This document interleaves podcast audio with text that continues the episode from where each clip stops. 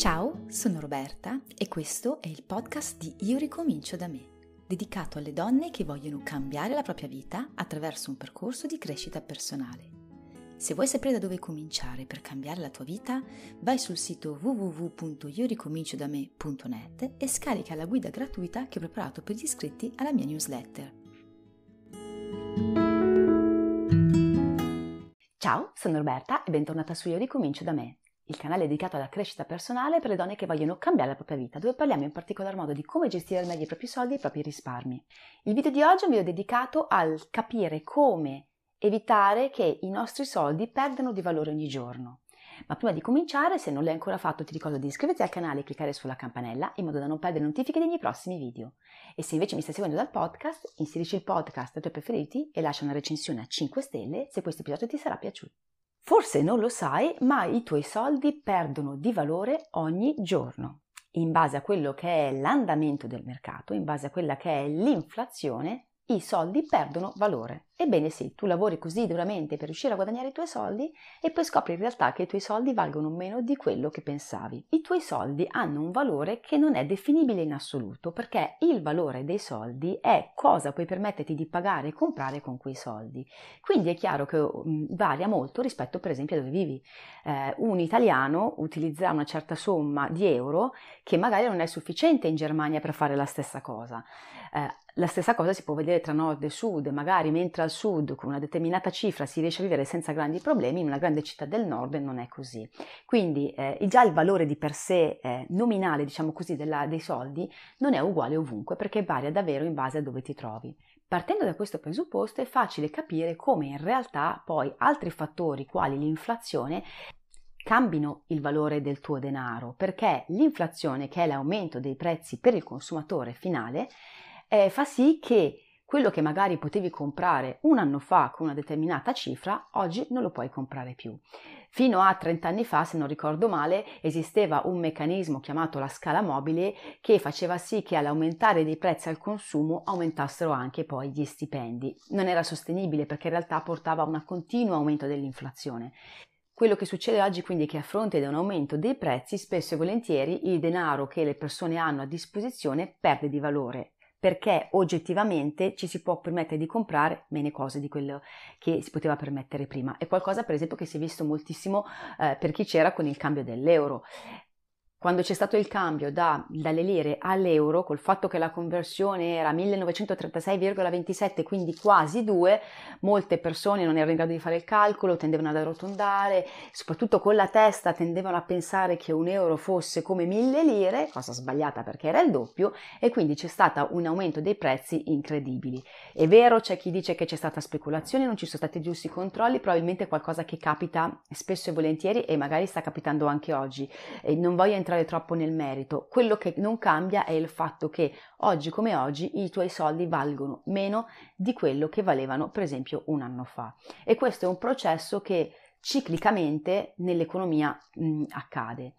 Cosa fare quindi per riuscire a evitare di impoverirsi? Perché poi questo è quello che succede, cioè le persone guadagnano meno perché pur tenendo la stessa cifra, possono comprare di meno e non è detto che riescano sempre ad avere un aumento delle proprie entrate in termini di stipendi o di eh, entrate da attività propria se uno è in partita IVA.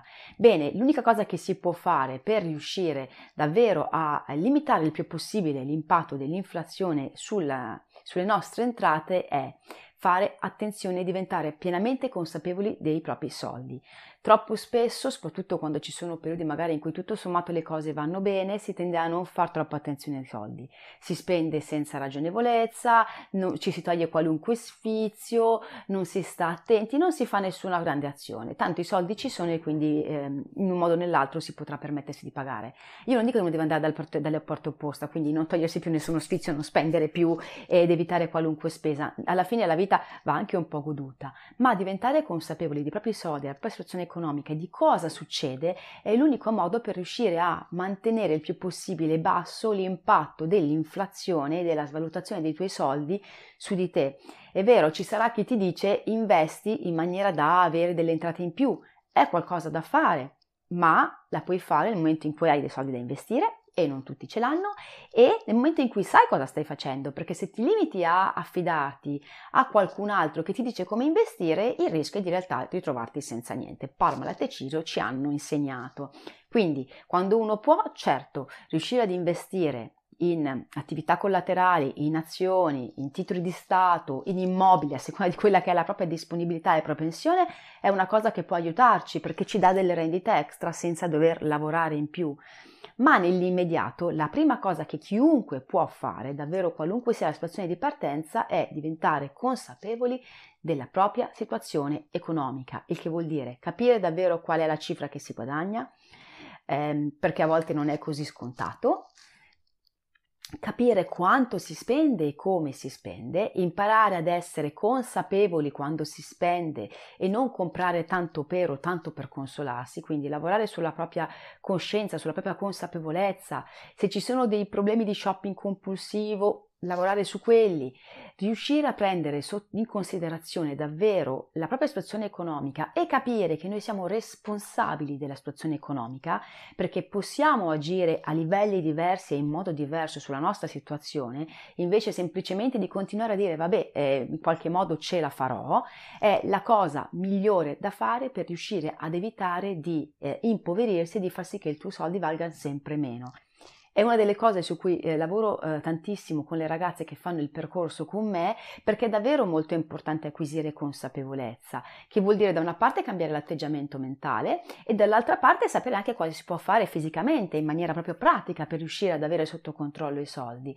Ma questo parte dalla consapevolezza del dover prendere coscienza della nostra situazione, dal capire che è nelle nostre potere farlo, che abbiamo qualcosa che possiamo fare e che con il giusto approccio e con la giusta attenzione gestione eh, si può davvero eh, migliorare molto perché tante volte si buttano via i soldi e non ci se ne rende conto fino a quando la situazione per qualche motivo non degenera come è stato per esempio quando c'è stato il covid. Quindi diventare consapevoli della propria situazione cercare di averla sotto controllo quindi sapere cos'è e cosa si può fare ed essere molto più attenti quando si spende, mh, ai prezzi, alle condizioni, alle motivazioni che ci portano a spendere, è qualcosa che ci aiuterà non soltanto ad evitare che i nostri soldi valgano molto meno e che ci impoveriamo ogni giorno, ma a vivere meglio in generale, perché riusciremo a dedicare le nostre risorse economiche alle cose che per noi sono davvero importanti. E questa secondo me è una cosa che davvero non ha prezzo. Grazie per aver ascoltato Io ricomincio da me versione podcast. Spero che questo episodio ti sia piaciuto. Se non vuoi perderti i prossimi episodi, mi raccomando, ricordati di iscriverti al podcast.